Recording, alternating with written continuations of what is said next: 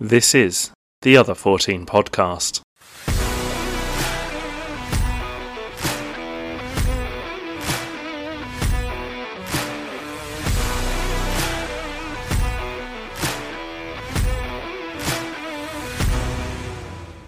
Hello, and welcome to episode 21 of the Other 14 podcast, the only podcast that forgets all about the so called Big Six and focuses just on the other 14 teams of the Premier League.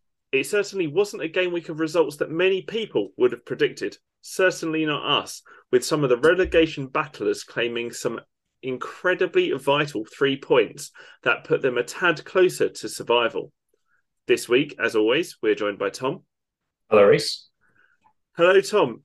So, Tom, out of all the results this game week, which one surprised you most? I think there's two that probably initially stand out. Um, there was the Fulham result against Brighton, um, which, even though you know two teams that are, have done pretty well um, this season, this campaign so far, Brighton have had you know been one of the darlings, as we've probably mentioned uh, many times before, of the other fourteen. Uh, Fulham pretty much also the same, but then for Fulham to, to grab um, what was a I wouldn't I wouldn't clash it as a smash and grab, but they were very much up against it for the entirety of the game. It Uh, and was then a shock to see. a one 0 win. It was It a was bit a of a shock result. It was a shock to see that result at the Amex. Um, given that was more that was more Brighton last year, I think. Or Yeah, they've been the really solid League, this- sort of like a bit timid at, at home. Mm. But you know, Um, but got the win. go. So it's a it's a good three points to them to put them kind of in that chasing pack. Well, to keep them up with that kind of chasing pack of that kind of European Europa League, Conference League Yeah. kind of positioning that them and Brighton are currently uh, Yeah, jostling for. at adds a little bit more jeopardy, I think, into that into that battle for, Hmm. for European spots. Um, and then also the um, the Bournemouth result against against Wolves because that was at the Mon- uh, that was a Molineux, right? Um, yeah, it was at Um, and you know, as as we've seen, like Wolves Wolves' record at home uh, amongst those sort of in and around sort of the bottom nine, shall we say, um, have been it's, it's been pretty solid. You know, they've been pretty used to sort of grabbing one nil wins and and getting away with sort of three points. Um, but for Bournemouth to go away from home against a side that has been sort of on the up against with uh, with Lopetegui recently, I found that actually also quite surprising. And again, it was very much similar to the um, to the Brighton Fulham game where Wolves were pretty much on top for the majority of it, didn't really take their chances, and Bournemouth late on grabbed a grabbed a winner. Yeah, and we'll be talking more about that and its implications in the relegation battle later in the episode. Um, the other fixture that probably stands out for me that we probably won't talk much more about beyond this point is Oh, really? um, Forest getting uh, the point at home to Man City, considering how well Man City have been doing recently. They've been obviously in that uh, league title chase, and them to be for Forest to be one 0 down at home to the league champions and a Yeah. title contender to come back from a losing position. Um, and get the point, I think is really, really good. Admittedly, Man City missed an absolute barrow full of chances, but I think Chris Wood Chris Wood showed uh, Erling Haaland where the back of the net was in that game. Absolutely. And then it was something like Forest's goal was 17 passes amongst all 11 members of the team, Love that. which is quality Total against. football that is. It's total football against Pep Guardiola as well. Bearing in mind that's kind of Yeah, not that he invented it, but like that's the style that he was known for at Barcelona, playing it around, working the spaces, manipulating everyone, and then just being able to produce a tap-in goal at the back post for Chris Wood, as you say, just to. He, in all fairness, he couldn't miss at that point, to be honest, Oh, no. because it was rolled across the goal. He just had back post, not knocked in with his left foot, and then it's party time at the City ground. to be to be fair, I didn't think Erling Haaland could miss his chance, but he still managed it somehow. I, I'm not upset though because I'm I not did- upset. I, I captained Rashford in fantasy this weekend, obviously, and most people in my leagues had Haaland as captain, so that proved dividends for me. I only had Haaland in because I was a special someone and forgot the deadline. Oh, I forgot the deadline as well, and I think I would have changed to Haaland had I remembered, but Yeah, I forgot it completely. Anyway, first things first, before we move on to the topics of the week, over to you, Tom, with the classified results of the game week. And here are the classified results for match week 24 of the Premier League 22 23 season. Aston Villa 2, 4. Brentford 1, Crystal Palace 1. Wolverhampton Wanderers nil. AFC Bournemouth 1. Brighton Hove Albion nil. Fulham 1. Everton 1. Leeds United nil. Nil. Southampton 1. Nottingham Forest 1. 1. Newcastle nil. 2. 3. Leicester City nil. 2. West Ham United nil. Well, there's certainly a lot of interesting results there. We've mentioned a couple, but we might as well dive straight back into how this game week affects the relegation battle. So, we'd pretty much said that Southampton were down. Leeds are obviously managerless and without a win for a while. And then Bournemouth, we've been talking about how Gary O'Neill hadn't really had much of an impact of recent and it was all going downhill. But Southampton produce a win at Stamford Bridge. And then Bournemouth somehow produce a result at Molineux, which has shaken up the bottom three completely now, with West Ham, Leeds, and Southampton making up the final three places from 18th through to 20th. And now Bournemouth and Everton are out of the relegation zone by just one point. And then Wolves and Leicester are slowly kind of being pulled back into it a little bit. It's we've said this so many times over the last couple of weeks, but it is so incredibly close between Palace in 12th and West Ham in 18th. It's literally two wins that separate them at this point. I there's a lot of negative speaking from a West Ham perspective, there's a lot of negativity going around, um, particularly after losing 2-0 at New Shite Hart Lane, which I don't think is necessarily a bad result because Tottenham are normally quite good at home. But I think it's got fans worried because of those wins for Bournemouth, Southampton, and Everton. Yeah, I, th- I think you know this, this is the thing now, and we've mentioned this so so many times um, throughout the season. You've already mentioned it in the show um, so far. Is that that you can literally just pick up a couple of wins here and there, and you can either you know go from like 18th right up to like mid-table. It's just mad how close it is. Um, West Ham again, just sort of you felt you know they were they were unbeaten in three um, going into this game against against Spurs and you felt that they might be turning a corner, whereas they weren't scoring mass, you know, a massive amount of goals. Um, but you know, as you mentioned, Tottenham are, are strong um, at home. But it, it, I think it's just on the goal scoring front that they're really struggling on, and I think that's really starting to affect them now. Where they just literally they cannot pull themselves away from that sort of bottom three, and they're gradually being brought back into it. Everton under new manager Dyche um, minus the Merseyside derby result um, last Monday where they lost 2 0 to Liverpool. I think Sean Dyche has gone there in there straight away and done the classic thing for a manager um, going into a relegation threatened club. He's strengthened the home form by two 1 0 wins that are very sort of gritty and just very sort of um, just changing the confidence levels in the club. You've mentioned Bournemouth as well a much needed win, uh, especially away from home um, at, at Molineux uh, against Wolves, who have been sort of really on the climb of, of late uh, under Lopetegui. You know, three wins out of five, um, and that's that's going to dent their, their hopes a little bit. I, I, really cannot pick this. I really cannot pick. I, my mind sort of keeps sort of flitting back and forth back between yeah. like who I think is going to go down.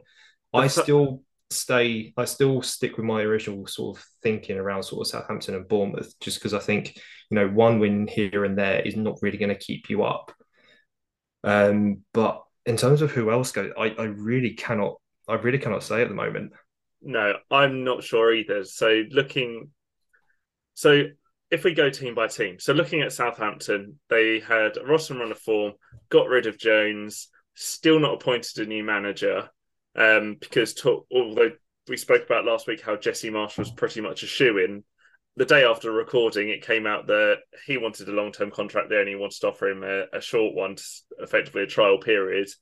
Um, and he rejected that. So they currently are without a manager.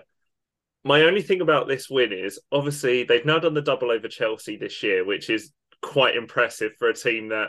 To be fair, all you've got to do is 18 points. Goal and that's it. Well, exactly. But it's more of a case for me that that Chelsea side does look like a, a team of players that don't simultaneously don't know looks like they don't know what they're doing and also it doesn't look like they're prepared to try for Potter. And yeah. so Southampton, they got that goal. Um, we'll talk about the quality of that goal later, but I'm not sure whether that is sustainable long term for them. Obviously, they got that result. Is that going to breed more?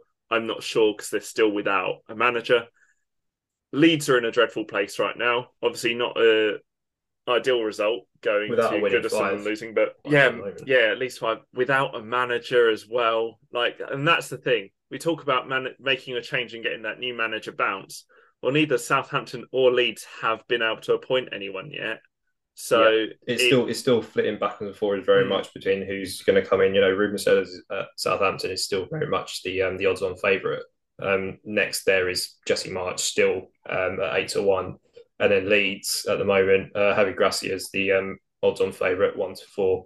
Uh, and then the next eight to one is Rafa Benitez. Um, so it, it, keeps sort of flitting and, and, and, changing around and just no real sort of emphasis on actually who's going to come in. So I think that's going to run on and on and on for some time yet. Absolutely. So, and then Bournemouth obviously picked up a vital win, their first win in a while. They have got five points from their last five games, which is kind of okay form, and the same for West Ham, five points from their last five games. I, it, for me, I'm speaking very much as a fan. I can see that the team is not performing; they're not scoring goals um, at the London Stadium or away from the London Stadium. But just looking at that squad, and I know there's been a number of times where this has been said about various teams in the Premier League. That squad is just too good to go down. But whether that is the whether that is the case come match week 38 I still don't know. I'm slightly less confident than I was a couple of weeks ago. But yeah, that.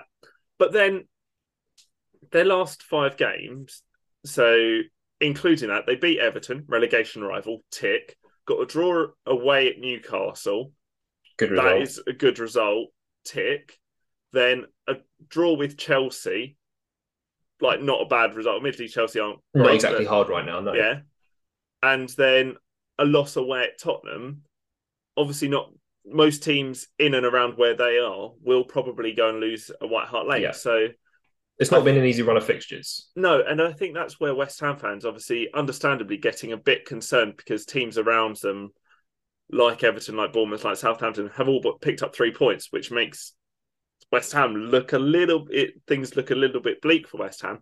But their result their their fixtures are going to slightly change now going forward. So their next game is against Forest, which, if West Ham win that at the London Stadium on Saturday, that puts them two points behind Forest, who are in 13. Does that mean that Forest are in a relegation battle based on their performance against Man City at the weekend? You wouldn't say so. And no. then West Ham after that have a result against Brighton, which I think, in all fairness, um, less said about that will be uh, will be easier for West Ham fans. But we you're right. Come on to that a little bit later. It, it's so crazy close right now that each game week it is going to be. It's just going to keep changing down there. It wouldn't surprise me if over the next three or four game weeks we do see Everton in the relegation zone again. We might even see Wolves down there again because it's just going to constantly change depending on who yeah. they who are they playing week in week out, which makes all those games amongst those kind of bottom six, seven, eight clubs so much more important and so much more valuable because I don't think I think from see I'm not even sure that Palace in theory only need 14 more points from 15 games to get to the 40 mark, yeah. To get to the 40 mark. But that's only two wins. They are only six points from the relegation zone. Yeah, that, their form of late hasn't been great. It hasn't been great. They've only got, uh, got well, they've next. got four points from the last five. They've got a lot of draws recently, not being able to get yeah. those wins. But it's one of those. I don't see don't see Palace going down, but the margins are so fine at the moment. The exactly, it, it, there might crazy. be a shock one where you just end up on the match week thirty-eight, just happen to drop into the, the, the bottom three at the and last minute. I think that's what might it might come down to is if final couple of game weeks, if there are teams like Villa, Chelsea, Brentford, Liverpool, Fulham, Brighton, who might not be in those European places, might not really be fighting for anything at that point in the season. They might be on the beach. You never know what's going to happen with those games. And it might, you just don't know where those games are going to go. And it's going to, I think final few game weeks are going to be scary for a lot of teams because I don't see the quality from any of those teams down there at the moment that are gonna that's gonna show that's gonna make them pull away from that pack. Yeah, Wolves, exactly. The only one is Wolves at the moment. They got three wins from their last five, but they were so in there and so poor. But then going and losing at home to Bournemouth, everyone that would have been an acca killer this game week because everyone would have been going Bournemouth are dreadful. Wolves are showing good form under Lopetegui, and then banana skin fixture, and then it suddenly looks worrying again.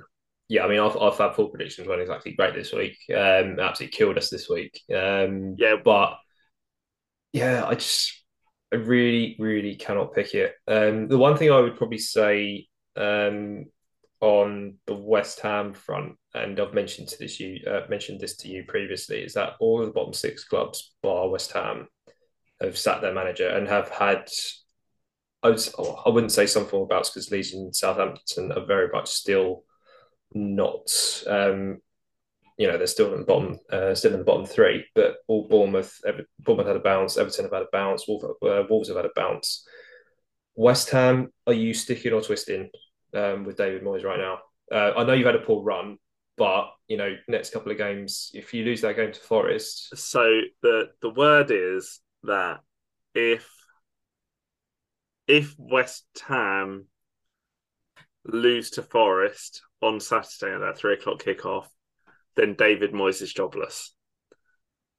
And he's got to be right. I mean, yeah, that my my only concern is, and I, I I've always wanted Moyes to succeed, and I've always thought he's got the squad to. Something's still not working, and I've I've said it pretty much since one of the first game weeks. Something's not clicking. Um, my uh, my biggest concern out of it all is who do you bring in? It's a very good question. Who who is there with that kind of managerial experience because we're we're seeing that it's not just a case of trying to find a manager, it's then about getting the right contract for them. Southampton went, oh, let's get Jesse Marsch. Jesse Marsch wants a long term contract. Southampton, Southampton don't want to commit to that because they don't know where they're going to be in six months. Yeah, with West Ham, I think is the case. They can they can sack David Moyes and aim for the skies, but they don't know whether they're going to be in a position to offer a big contract to a big name manager. Also, are they of the managers that play that kind of football that would keep a team up, who is there that's available? I I think the I know that they have a soft spot for him and he almost joined West Ham in the past. But this is with obviously no insider knowledge because I'm not the sort of person.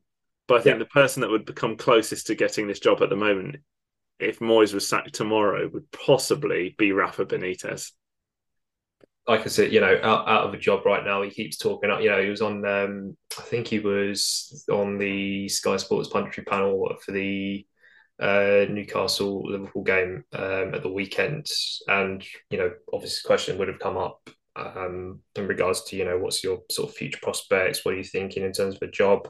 Are you still very much um, under the idea of going to a Premier League side when the opportunity becomes available. You know, he still lives in the country, still lives uh, in Merseyside. You know, his family are very much well set in, in, in Merseyside right now. That would be, you know, an ideal prospect for, and like you said many times before, that West Ham squad is. Uh, I genuinely believe this also is that it is too good to go down. They've obviously had a, a poor run this year, um, and it's probably well set if things come together they do start climbing the table again. I think that is a good project, and, and Rafa is very much one of those people who looks at the project as opposed to you know just trying to gain some success, become like an Allardyce type of person who'll get you away from relegation, and then just sort of wave goodbye type of thing. Um, Rafa's of that sort of person. He does look at a project, and I think West Ham would be an ideal suitor for him. That being said, I, I think yeah, I it would be sad to see Moyes go. And you know, again, I'm, I'm talking as if he's already been given the sack. He hasn't, so I've got to respect him there. Um, but that that clock is gradually winding down. It it really is, and the thing is, it's one of those that I really like. The guy really wanted to work, and I'm still not sure for certain. I can't. It's one of those even if we lose to Forest, part of me is like, I still think he's one of the best options to get us up. Yeah. And I think that's purely, I think at this point that's purely irrational. Is yeah, uh, it's an irrational point. I, th- I, think I think the one thing I don't want to see West Ham fans do if it you know if you do lose sort of if the run sort of continues on down the bad stretch that it has is any sort of animosity towards David Moyes. It you know that that guy has given everything over the last couple of years and he's given you some of the best days. Oh, absolutely. Uh, We've got ever to be a West Ham fan. He twice he's kept us up uh, in relegation battles. He's then taken us to Europe, given us great away days, great European nights at the London Stadium. Um, I don't know. Um, Watch this space. Exactly. If West Ham were to win in a convincing manner against Forest at the weekend, I think that obviously adds more time. Yeah but I just don't know. Yeah. I would uh, if we were to kind of if we were to get knocked out of the Conference League and kind of stumble our way to the end of the season and just survive, I still think they'll probably make a managerial change. Yeah. If there's a if we win the Conference League and have a good change of form and suddenly finish say 13th, 12th, then I think he would probably be kept on over the summer. But with the way things are going at the moment, even if we just kind of stumble over the line, I think yeah. they would look to make a change, which once again is sad because I really like the bloke, but popularity contests don't win you football games, unfortunately, and uh, no, exactly. that's been quite evident this season with West Ham only yeah. winning five, drawing five, and losing thirteen of so yeah. far this season. Um, I... so we'll wait and see. And yeah it's it's a tough one. Um, what's more shocking is the performances of the players. To be honest, one of the stat that's absolutely horrendous is um, since the new year, Michail Antonio hasn't registered a single shot on target. But anyway, right. enough of uh, yeah. talking about um, West Ham's poor performances. I'm really intrigued by looking at Fulham and Brighton. So, unfortunately, yeah. and Newcastle. So, Newcastle have unfortunately slipped out of that top four but they do have a game in hand over Tottenham Hotspur, who sit in fourth place with just one point more than them. I think what's great for Fulham and Brighton is that they are currently sitting in those Europa League and Europa Conference League places, uh, depending on how the cup uh, results go. Newcastle, though, they've taken a bit of a slide, haven't they? Um, yeah, I mean, at one point you know, we were talking about potential of Newcastle. Are they in the title race? Are they not? I think that probably is now out of the question. So, you know, they sit 13 points behind Arsenal at the moment. That's generally gone out of the water They're without a win in four. Yeah, so recent results um, at the weekend, they lost 2 0 to Liverpool. They then drew 1 0 with Bournemouth, 1 0 with West Ham, 0 0 with Palace, and their last win came Wow. Um, the last win in the league came on the 15th of January, so over a month ago now, over a, a 1 0 win at Fulham. Oh, you just don't know what's happened to them. Obviously, defensively, think, they're not conceding a lot, but something's gone yeah, wrong that they I, were so solid and they were one of the best defenses in the league, and now they're struggling to pick up points. Yeah, I think the key there is probably the fact that they just they at the moment they just can't seem to score goals. The goals have seemed to have dried up a crazy amount. You know, since that win, that 1 0 win against Fulham, they've got a 0 0 draw against uh, Palace, 1 0 draw against West Ham, 1 0 against Bournemouth, and then, yeah, got um, got held scoreless against Liverpool um, in that 2 0 defeat. So, for whatever reason, goals have completely dried up for, for Newcastle. You know, they're averaging at the moment, you know, just under one a game. So for whatever reason, Eddie Howe needs to sort of get things going in the uh, in the attacking front. I think. I suppose the only good sign for them is that they did go on that really good unbeaten run. So Tottenham are above them on eight uh, with eight losses, Newcastle have only lost two games this season. Both and they're against a very against, poor Liverpool side. Uh, both, both to Liverpool, but they have 11 draws. So yep. almost Newcastle, despite being fifth, and if they win their game in hand, they'll be fourth. Almost half their games this season have been draws. Yeah, which is which is a little bit mind blowing because you we're imagining Newcastle as this team that just puts them away and beats a lot of teams. Admittedly, they do have ten wins this season, which is pretty good. But for them to have those eleven draws shows that they are hard to beat because they've only got yeah. two losses. That's the lowest in the league. Only Arsenal. I, I... Arsenal have lost uh, three, and Brentford have lost four, which is shocking itself. And Man City have lost four, but Newcastle have lost the fewest games this season, which is an incredible stat. Yeah, I, I guess the thing, yeah, it's the old saying: if you don't win the game, make sure you don't lose it. So they are pretty much the draw specialists, as our Brentford have also got eleven draws. Um, and I just think, you know, it, I think Newcastle fans might be a little bit sort of un, I wouldn't say unhappy because you know they're having a fantastic season, no doubt. Um, but the last sort of couple of games, sort of month or so, is have have seen those sort of points really sort of dry up. Um, I think what Eddie Howe is doing is just gradually changing the character and um, the philosophy at, at, Newcastle, whereby you know we're used to sort of losing games. We used to be sort of down amongst the relegation spots, and maybe just sort of every occasion be a mid-table side. They're gradually becoming a tough team to beat, as you've mentioned. Only two defeats all season, and that sort of that mindset of being that sort of team is gradually picking them up. Um, yeah, granted, they've only got 11, 11 uh, they've only got 10 wins out of 23, and they seem to be picking up draws left, right, and centre at the moment. But I think you know it's just all about being patient with Newcastle. Um, anything else that happens this season, you know, they've got Carabao Cup final coming up, um, and the potential for European football. Um, so it is very much still a fantastic season. I think just Newcastle fans just be patient. Yeah, I think the same. Um, as, having spoken to a Newcastle fan when all the money came in, they said they don't they don't expect instant success, and also they almost although I'm not sure how true this was of their opinion was, oh, we don't want that instant glory, um, and don't expect that instant glory. But I do still think they're still in this top four chase. I think Europa League would be a very good finish for them still. Um, it, I would like them to break into the top four, but if they were to finish with European football for the end of this for next season, I think that'd be really, really good finish for them. Um, oh, really? Yeah, definitely. Likewise for Fulham, straight up from the Championship, currently sitting in sixth, so Europa League place, depending on how cup game uh, cup results go. But they're absolutely two points from safety, um, so just shy of that forty point mark. I'm sure they'll breathe um, a sigh of relief when that comes. But given they're a team with some uh, European pedigree, with that Roy Hodgson um, Europa League run in what was it 2010 where they lost to Atletico but beat Juve.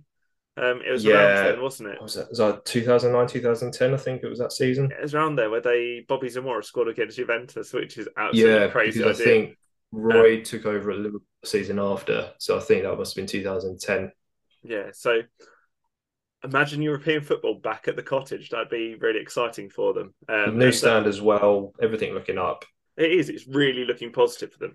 Considering we weren't too optimistic at the start of the season, I think we'll come back after 38 game weeks, put our hands up, and go, "Well, we got that very, very, very wrong." yeah, one of the worst takes I think of the season. It, it has been a dreadful take from us, and yeah. Um, to see them do so well is great. Marco Silva proving that he's a quality manager, despite having a really torrid time at Everton. But every Everton manager's had a just, torrid time at Everton and for the last exactly. 15 years. Um, it's probably well, just a relief, when, a relief when they get out of it. Yeah, absolutely. But yeah, we'll see over the next couple of game weeks. We've got these European kind of jostles to fight out with Brentford also in that chasing pack.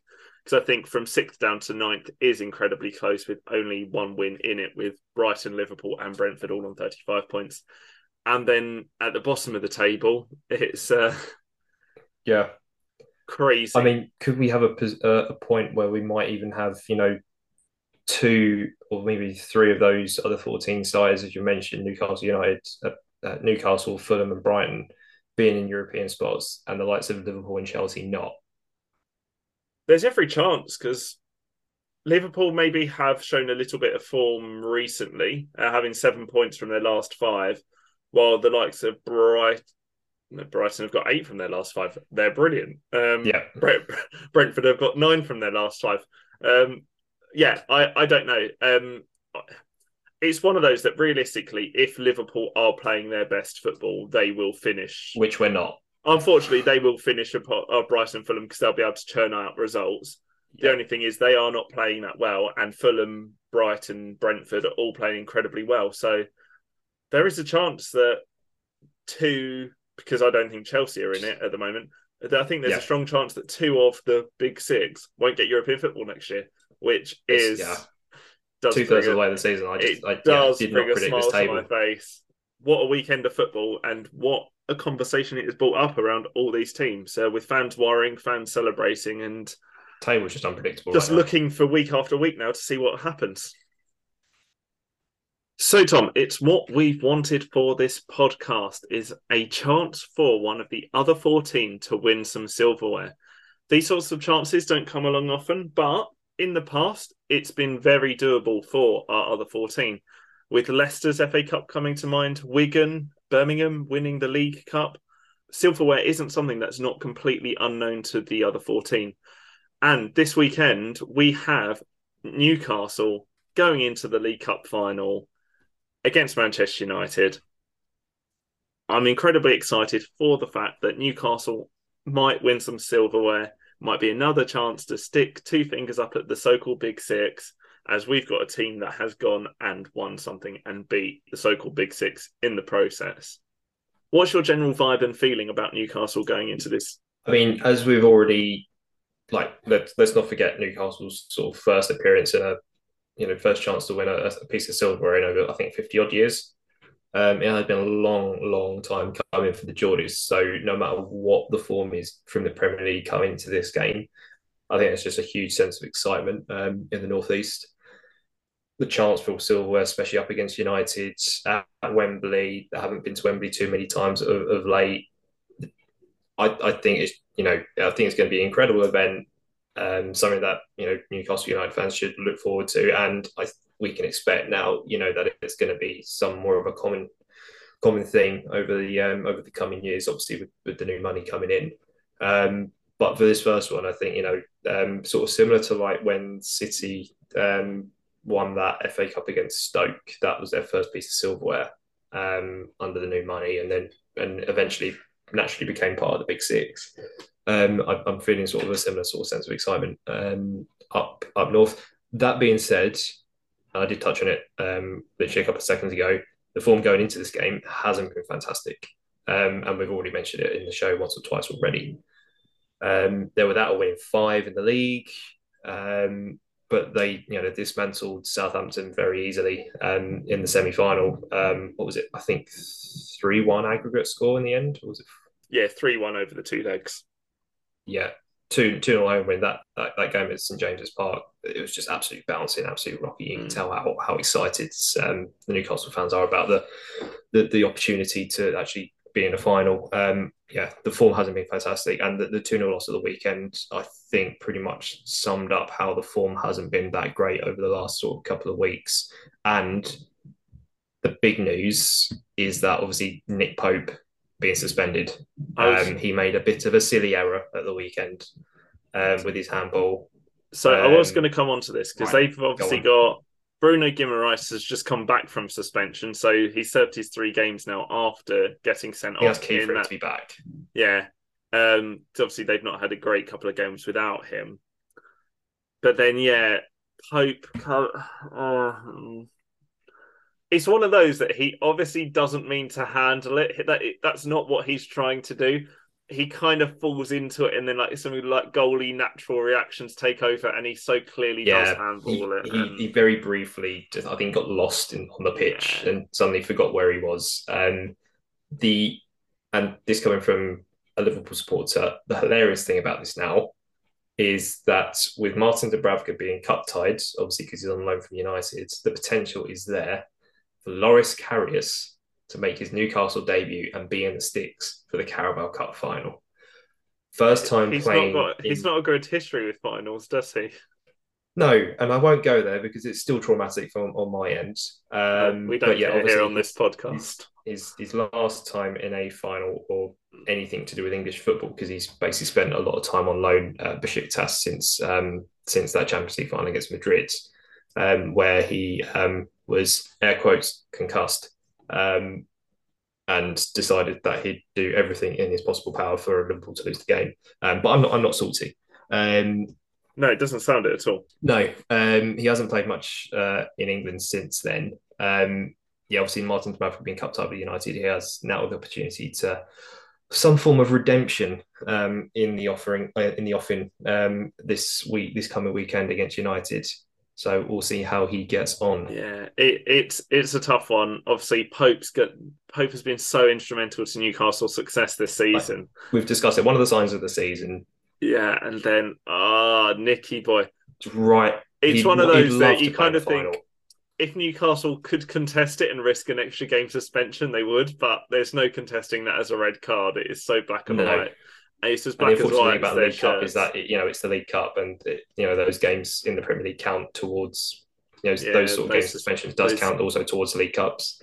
Which I I feel I feel so sorry for him because he's obviously he's done so well for them recently. He's been part of that solid kind of back five defensive unit for Newcastle and then it's just such it was a silly mistake, and they were already two two down at the time, which yeah. makes it almost a little bit sillier. And it was so early on in the game as well. It was so early on in the game. Um, oh well, we, and then the other thing about this is we won't talk them up too much, but it's hard to avoid the form of Manchester United right now, um, particularly no. Marcus Rashford, who is having probably his best season in a while he's almost taking the mick with the amount of goals that he's scored. Yeah. Um. So Newcastle, if this is an opportunity for them to prove themselves as to who they are and what they can do, it's all about this game. It's all yeah, about 100%. if they win this, that is a statement. If they don't win it, I think it's less disappointing given the circumstances. I think most Newcastle fans are just happy that they've made the final. Um, yeah, but they, they haven't made it easy on themselves in this final, obviously with the, the Pope suspension. Um, and they do go in obviously as as underdogs, considering the former Manchester United and the fact that they yeah, that United are above them in the league. Um, but like I said, I think it would be a huge statement, and I think I think I've mentioned it once before about biggest challenge um, that Newcastle have faced. Um, I can't remember what the game was, um, but I think with the new money coming in, this is the biggest challenge. I think it must have been the City game actually when they drew three all. This is definitely the biggest challenge that Newcastle face um, yet under the new regime. Um, and it'll just be interesting to see see see how it goes. You know, Carabao past always tends to be quite a nervy, quite close affair. There's, there's always quite a close run thing. Um, who knows? You know, absolutely. They've got Bruno Guimaraes back, who for them statistically over this, but since he's since he's been playing for the club, they're far much a better outfit with him being in the side as opposed to being out of it. So him coming back is a huge, huge plus. But with Pope out, you just yeah, and you, yeah, just don't know what what Karius is going to do. You know, he, yeah. he, he, could decide to kick it into the back of his own net. Um, who knows? Well, that's the thing. Pope is one of those keepers that will. He he can produce the world class where you're almost like, oh, that is most certainly a goal. Yeah, he can make that difference. But we'll we'll it's see. unfortunately, too many sort of unknown quantities. I think with this game coming up. Absolutely. Well, here at the other 14 podcast, we're obviously well behind Newcastle with this. So we hope uh, come Sunday evening, they are the champions and Eddie Howe um, does lift that silverware along with Kieran Trippier. So fingers crossed for them and in that game. And um, yeah, I look forward to watching it. Yeah, huge. So, Tom, expanding on from Stats Corner the other week when we looked at league tables between the current bottom nine of the Premier League, um, you've decided to do a bit of work looking at head to head records amongst the other 14 in this week's Stats Corner.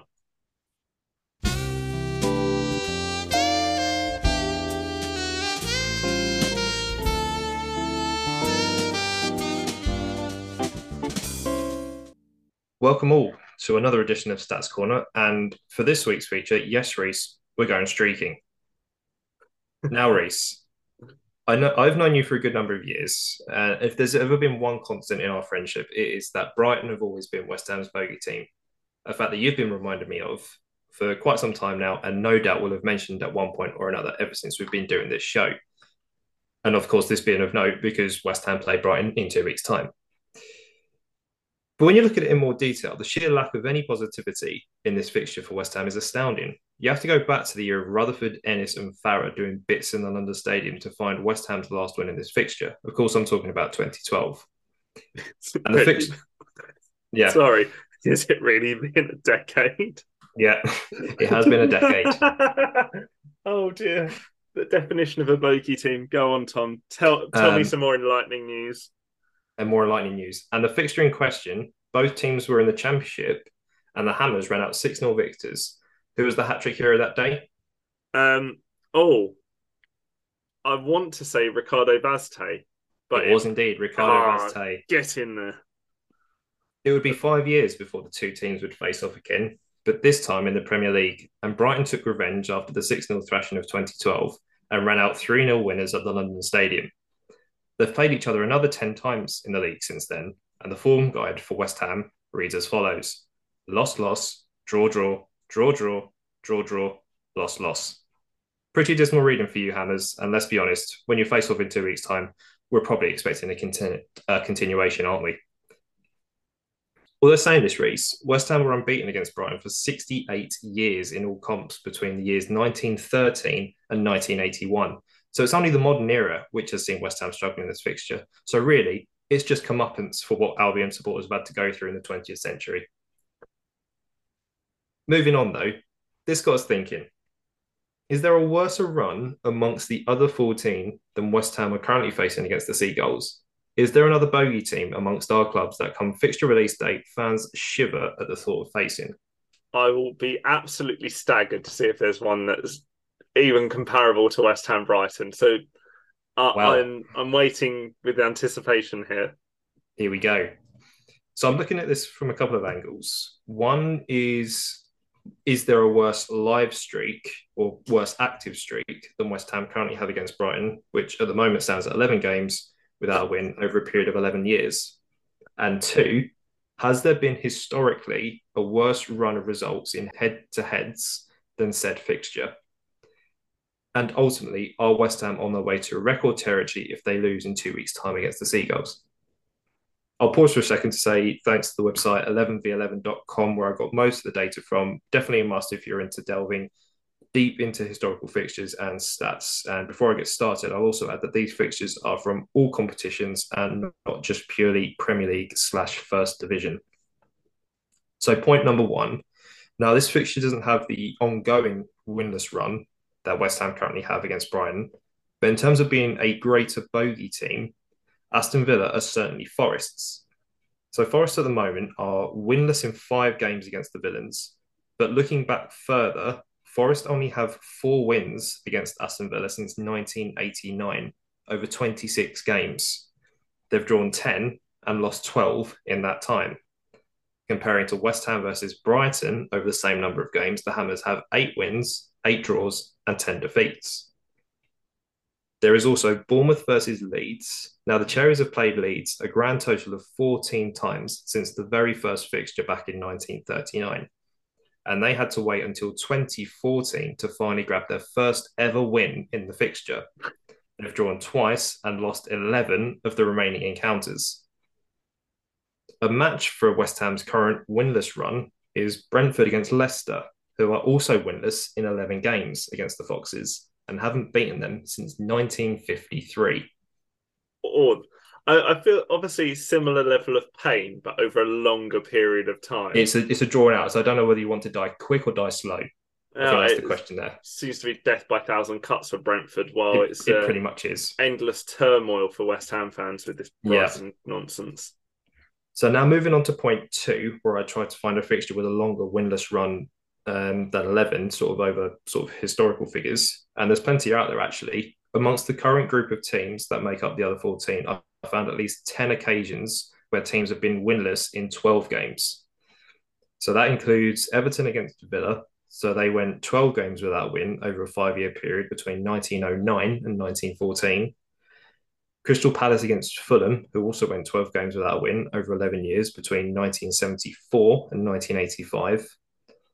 Wolves have been winless in 12 games, twice against Leeds in their history, first between 1929 and 1933, and between 1972 and 1977.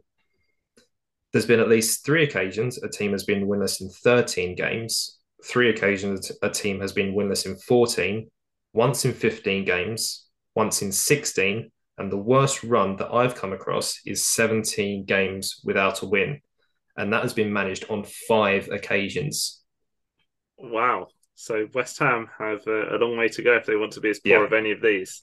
So we've got Wolves against Villa, who were winless in 17 over 30 years between 1980 and 2010, where they lost 13 and drew four times. Palace against as recent as 2010. Wow. As recent as 2010. That is a Midlands derby where Villa very much had their way. Palace against West Ham, who were winless in 17 over, wait for it, a 69 year stretch between 1922 uh, and 1991, where they Although, lost nine and drew eight. I feel they must have been uh, in different leagues for large portions of that. Yeah. The, uh, like some of these, you know, the, these teams probably haven't faced each other for quite some oh, time. Course, but then, yeah, yeah, that's why the, the stretch is as large as it is. Um, Leicester against Wolves, who were winless in 17 over 12 years between 1909 and 1921. They lost 12 and drew five in that run.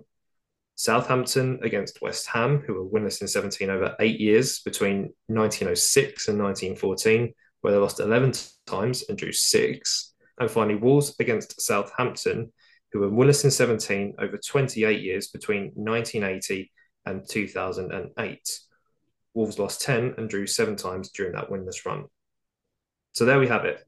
West Ham may have the longest active winless run going in a fixture amongst the other 14, as well as Brentford, but it's certainly not the longest. And with most historical winless runs not exceeding, say, 12 games, yes, worst cases have been known to exist, i.e., 17.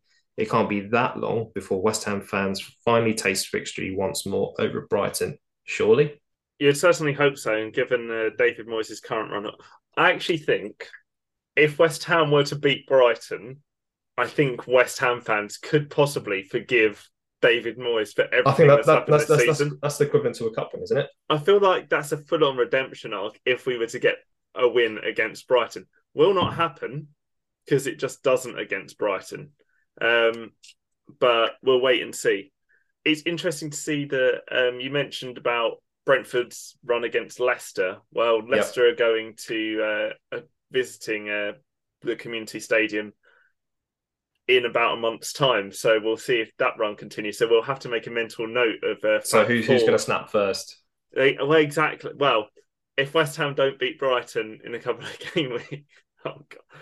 Oh, it, it's it is staggering. Those some of those runs are absolutely incredible. Obviously, seeing Leeds and Villa involved in quite a number of them, given the fact that they during the 70s and 80s were such big teams and even going yeah. into the 90s like various levels of like european and league success uh, particularly against teams like wolves who probably weren't as prominent at the time. Yeah um in terms of local derbies for villa i think is obviously really interesting to see. Um and particularly just to see how dominant they were.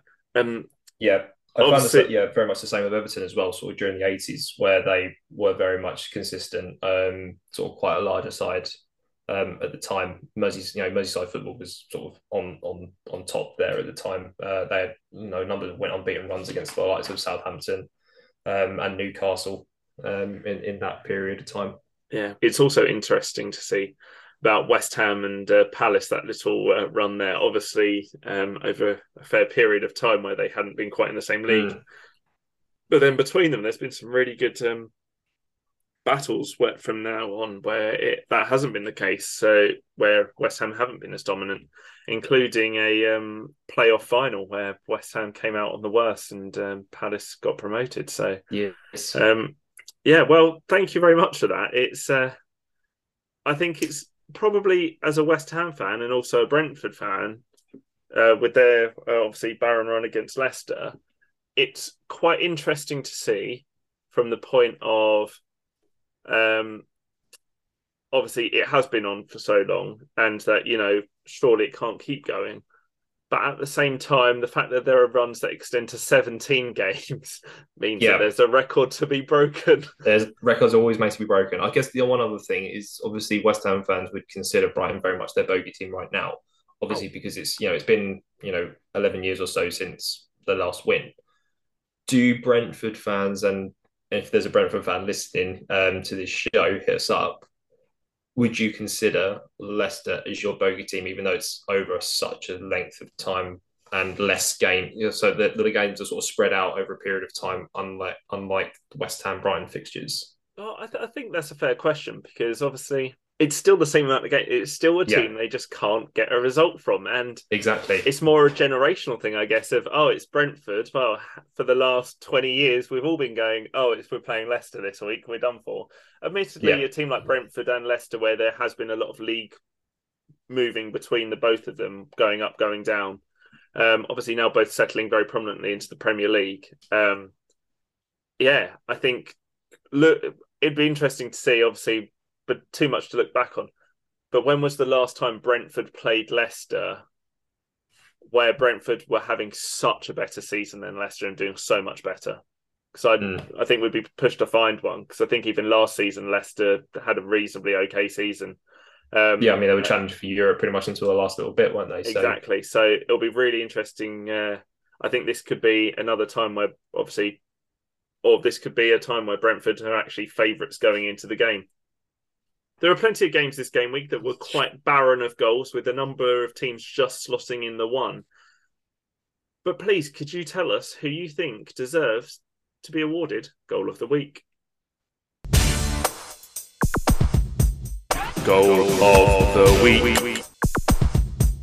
this week's goal of the week, and as you've mentioned, not exactly hugely indebted with number of goals, but the goals that we did see this week, I think, were some of the highest quality um, that we've seen all year. And in terms of percentage, in terms of total goals scored and bangers, I think the um, the ratio is pretty, you know, the percentage wise is pretty high this week as opposed to other other weeks. Um, so in terms of my shortlist, I do actually have quite a shortlist this week, uh, as I did last week. Um, so I'll just go through them. So I'm looking at Ollie Watkins, Ollie Watkins' first goal, and the lad's been in incredible form over the last couple of weeks. His first goal against Arsenal, um, bit of a poor first touch. You know, it, it sort of took him away from goal slightly, but he does recover well, and then you know he does have a lot to do from the position that he ends up in. Tight angle against uh, Ramsdale, but he finishes strong into the far bottom corner. Coutinho is also against Arsenal, um, where I think that was pretty much set up by Buendia's dummy. Um, led Coutinho's having a lot of time and space for, a lad who hasn't scored much this year and not really delivered the promise of the permanent signing that he'd made in the summer. Uh, for him to finally get that goal and put Aston Villa at the time into a 2 0 position against the league leaders um, was huge. Uh, so nice little finish from him. Uh, Seamus Coleman's, I think we've, we've both pretty much uh, mentioned, um, would be on our shortlist.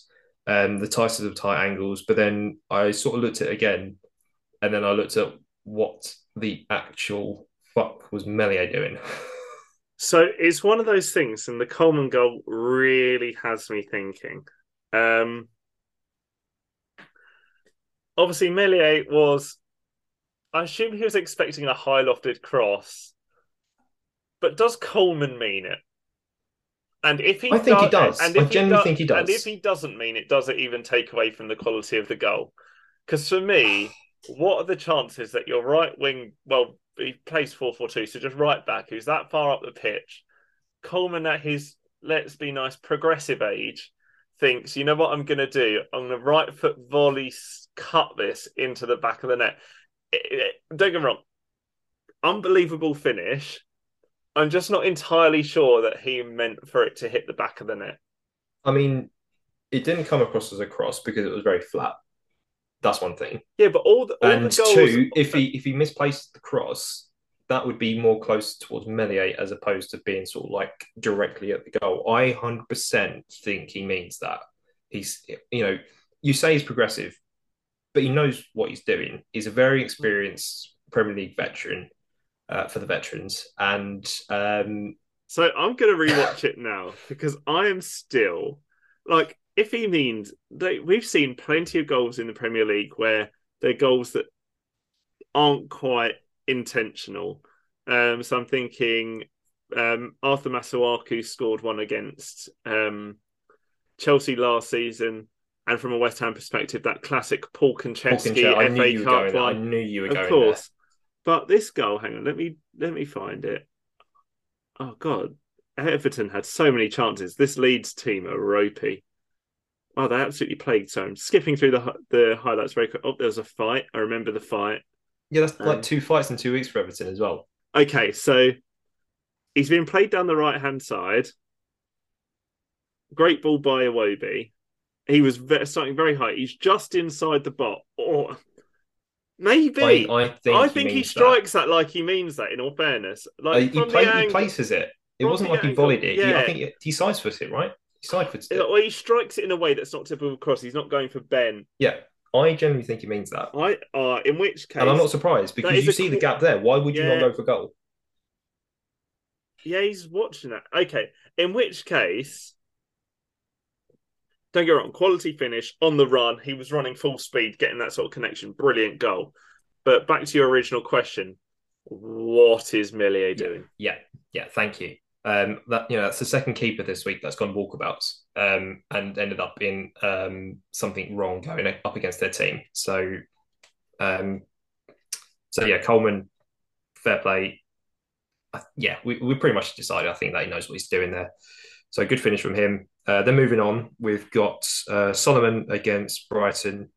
Similar to the Watkins goal, it was a powerful low finish past Sanchez, um, but then a late winner for Fulham. So absolute scenes ultimately Watkins won't be winning goal of the week because it was in a losing side, unfortunately. But Solomon's is very much the carbon copy of Watkins' goal, so he, he's there in he's there in spirit.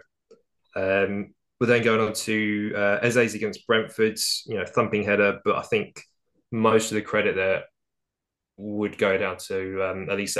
Yeah, the ball into into the box was from Eze. delightful. And Sumptuous it, cross, the fact perfect. they picked him out, the run from Eze was really good, and yeah, comp- the ball completely took out all the defenders um, from Brentford, and absolutely on a sixpence, placed yeah. it perfectly for him, and yeah, absolutely well deserving for a nomination there. And then conversely, on the other side, we got Daniel against Palace, similar to Eze's. It was a great cross, and then a last cast equaliser. Um, I've written also one word after that, limbs, and just because Brentford fans went absolutely crazy with that. Um, and then, without any doubt, we've got JWP against Chelsea, gets the win against Chelsea with the free kick. And of course, it's a free kick. Now is one behind David Beckham in free kick goals in the Premier League with 17. I think Beckham has 18. Wow, that's so, no, so he's you know a couple away from history. And if Southampton, you know, get relegated, does someone pick up JWP? Does he have the chance to break the record? Who knows? I think he could probably he get those. I think he could probably get those two this week because that seemed yeah. in my mind that's like his third or fourth already this season. Yeah, um, he's very much well capable of it. So um, he yeah, is very much. No he's almost single handedly pulling Southampton. Yeah, like through this season. Yeah, and there's an honourable mention for Chris Wood as well. I don't think ultimately will win it, but he got the equaliser against City. We've mentioned it already. Pretty much touched every player of the, of the Nottingham Forest team from front to back, total football, and a little tap in at the end to get the one all draw against City, um, proving that he's a better finisher than Erling Haaland. Seems absolute magic.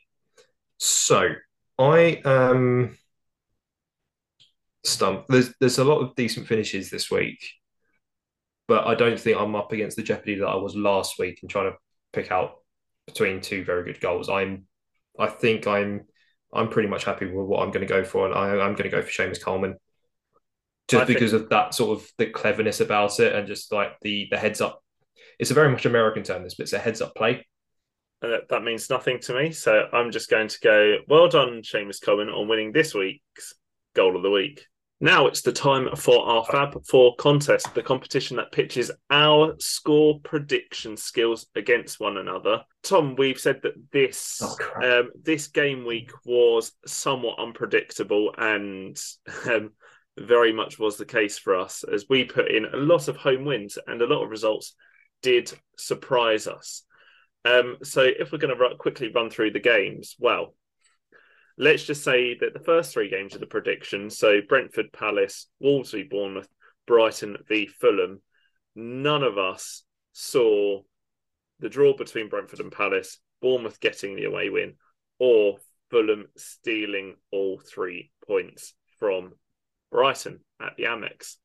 However, we both did see managerless Leeds losing at Goodison Park under Dyche. So, Everton have turned a bit of a new leaf. Obviously, they beat Arsenal the other week. They then lost the Merseyside derby. Should have seen the 1 0 coming. And then, and as people are calling it, Brexit ball, but I think that's unfair. Uh, but Seamus Coleman's goal proved dividends in that fixture, with Everton getting the 1 0 win and the clean sheet. Um, so, Tom, what did you predict for that game? Yeah, 2 2 1. Okay. And oh, I predicted 1 0. So, so in this format of our game, if you get the correct result, so Everton winning, you get one point. And Tom is familiar Just with these rules. could actually predict And then if you get the exact correct score, you get three points. And I did predict Everton getting the 1 0 win.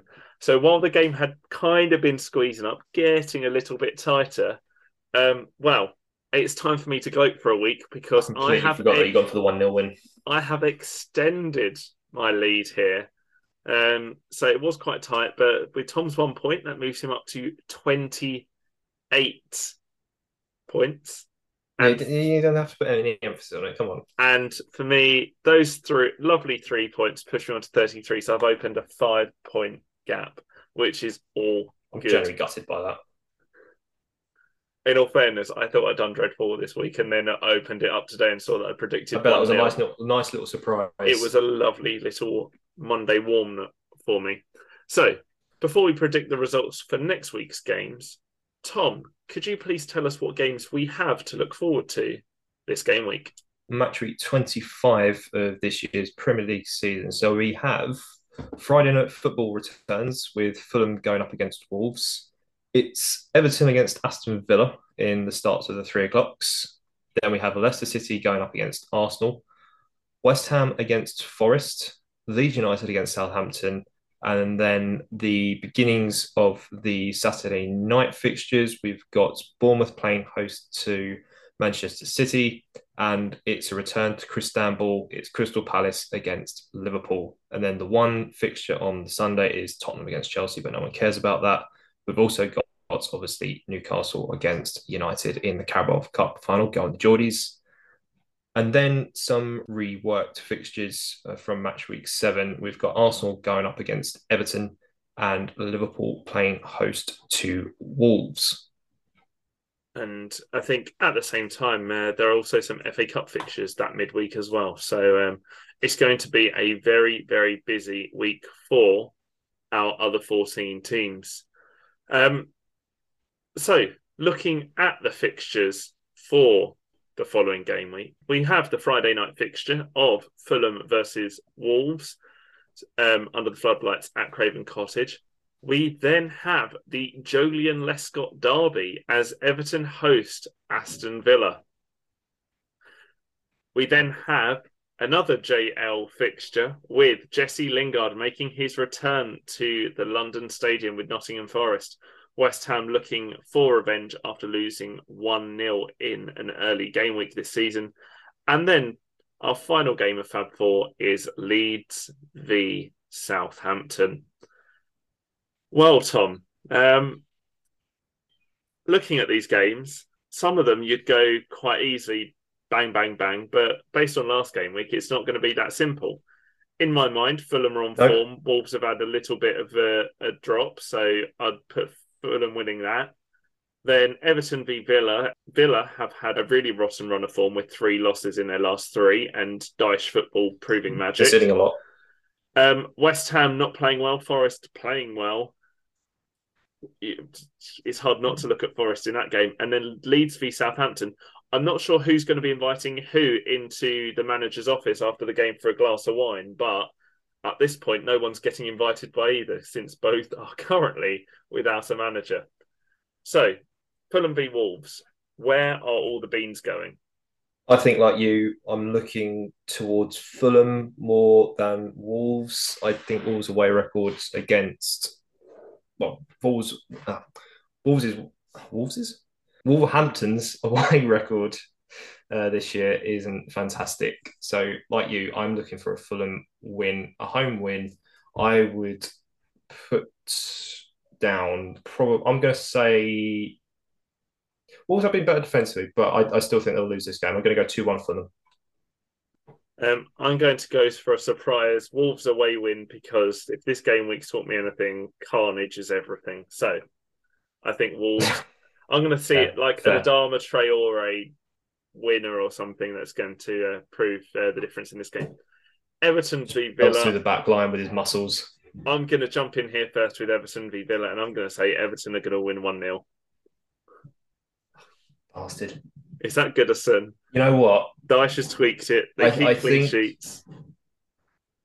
I think pre Dyche, this is a game that Everton lose. I don't think Everton lose this game. However, Villa defensively over the last couple of weeks haven't been fantastic. Everton don't score goals, but Everton under Dyche so far, minus the Merseyside derby, have kept two clean sheets. Um, I think had I had that option been available, I definitely would have gone one 0 That being said, I'm going to go one all. One one, interesting. Um, it's obviously quite interesting about that fixture is that at the start of the season, it would have been Lampard v Gerrard in the dugouts. Yeah. Instead, we've got versus Emery, two, two Emery. different styles of football. Completely. They do have somewhat different approaches to the game of football, but neither is less valuable or important than the other. And then West Ham v Forest. I'll let you go first on this. West Ham absolutely dying for points right now. Only five wins this season. Forest are looking quite good. At home to Man City last week, they were particularly strong. Oh, I don't know about this one either, to be honest. Yeah, this is a struggle. I think West Ham will be glad to be at home for this one. They lost 1 0, obviously, in the in the return fixture earlier on in the season.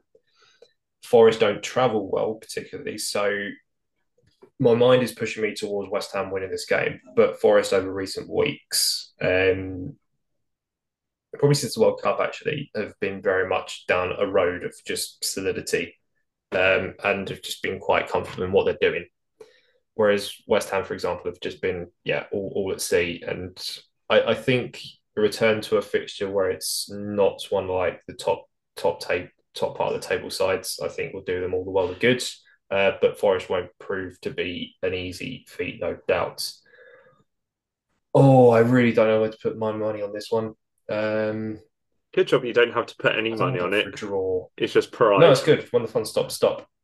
It is just pride, and I'm five points behind, and I desperately need the points. So, with that being said, I think West Ham return to winning ways. They don't score a lot of goals, but I think I I'm going to go counterintuitive what I just said, but I'm going to go West Ham two, Forest nil. That is exactly the result that I was going to go for. So, looking at um, West Ham so far this season against the teams in and around them, they've played five, won three, lost two.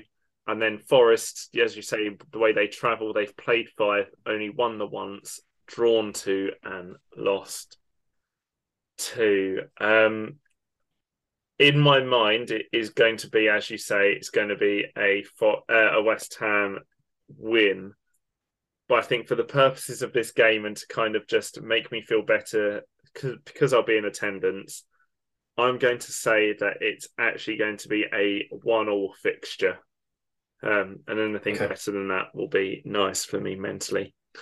And then we have the managerless derby. By the time the game comes around, um, it might be uh, Jesse Marsch heading to Leeds as the away manager, but that is still all a little bit up in the air for both teams.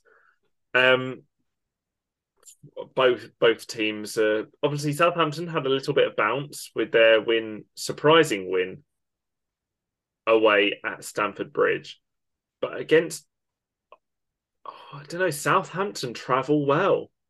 They do travel well. And They they, do. they are not decent at home. Or Leeds, on the other hand, But Leeds' home form is our not Leeds too bad are either. pretty good at home against the teams in and around them. Oh, this is one of the more difficult ones. Um, it's my time to go first. Go on then. I'm going to say, hang on, I'm looking at the Premier League table now to see which uh, which result I prefer. Oh, both teams are much of a much at the moment. Um, I think Leeds are going to get the win here. I think it'll be a little bit of a faux bounce for them. I'm going to say Leeds win 2 nil.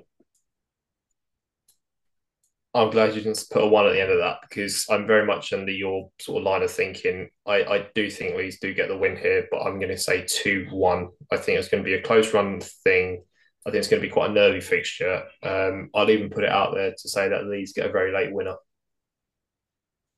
So you're going for a 2 1 win there. Yeah. Nice. Um, wow. The only way we'll find out about these is tuning in to the fixtures this weekend, and we've got some really exciting ones. Away from the Fab Four, we've obviously got interesting fixtures like Crystal Palace hosting Liverpool, which is obviously a fairly charged fixture based on historical results. Yeah, absolute Um, flashbacks in that fixture. Sorry. and and then also looking at those um, midweek fixtures on the first of March with Everton going to Arsenal. Arsenal obviously looking to bit, not have the double done on them by Dyche's men, but you know, Dyche does what Dyche does, and you never know.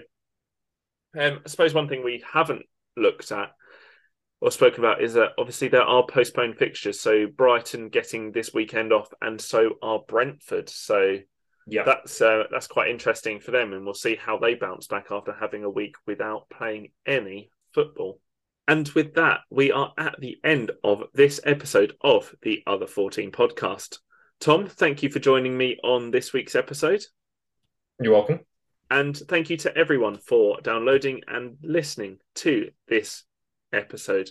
Please subscribe and give us a rating on your podcast platform of choice.